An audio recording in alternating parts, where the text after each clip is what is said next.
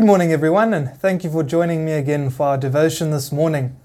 Last week we looked at the beginning of the letter to Jude, and today we're going to look at the beginning of the letter, uh, John's third letter. We're going to look at the beginning of John's third letter. And he is writing, the elder, to the beloved Gaius, whom I love in truth. And our focus here is going to be verse 2 to 4. And it says this Beloved, or beloved, I pray that all may go well with you, and that you may be in good health, as it goes well with your soul.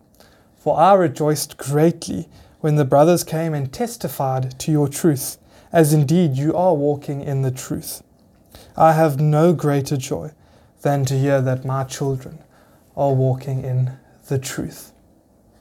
We live in a world where, as believers, as Christians who understand the Bible, who adhere to biblical morals, who grow up in the truth, or should grow up walking in the truth, or at least being taught what the truth is, it's easy for us to recognize where people are not walking in the truth. It's easy for us to spot the smallest mistake that might happen. And you see this as well with non believers. Oh, you Christian, well, why are you using a bad word? I mean, we all slip up now and then, but people tend to judge really harshly when you're a Christian. But it just proves the point. People know what the truth is, even non believers.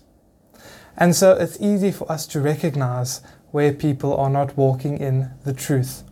And yes, while we, especially within the body, we must correct and must help brothers not to and sisters not to stumble along the path, we often neglect when believers are walking in the truth. Or not neglect it, rather, but ignore it, or not give it as much attention and praise or uh, as it's as we should. You know, John saying, yeah, there's no greater joy than to hear that my children are walking in the truth. That's a question we need to ask ourselves. What's your greatest joy? Is there greater joy for you than to hear that your child who's been off the rails is walking in the truth? That I'm sure. But what happens if you just got a friend who's a Christian and you know they're Christian and let them do their thing, but you, you're more worried about the politics of the world and this is happening in America, or whatever? Are we not taking joy in our brothers and sisters walking in the truth, doing what's right, standing up on the word of God. I'm sure there's many instances of that, and I do believe that a lot of us uh, do find great joy in in um, believers walking in the truth. But I also think, and I know myself personally, I spend a lot of time thinking about or, or giving a lot of attention to those who are not walking in the truth. Uh, we had a discussion this morning about what happens in America with all this transgenderism and the puberty blockers being given to children, all that. I mean, it's lots of ugly, nasty stuff there. But we tend to talk about that instead of the wonderful work that small town churches are doing in, in the rural communities. I think there is a, a big revival going on that we don't know about because it's not getting any attention. Think about countries like Korea, Iran. Uh, in the news, I saw the other day some Christians were arrested for holding a home cell in or home church. We, we don't give as much attention to those who are walking in truth as we do to those who are not walking in truth. And so I want to challenge us this morning, this new week, until next week, Wednesday, but further on as well from this moment forward, let's dedicate time. Let's, let's make a commitment to dedicate time to looking, uh, to, to giving attention to those who are walking in truth. Let's search for those instances of people walking in truth and pray for them. Acknowledge them. Give thanks to God for them.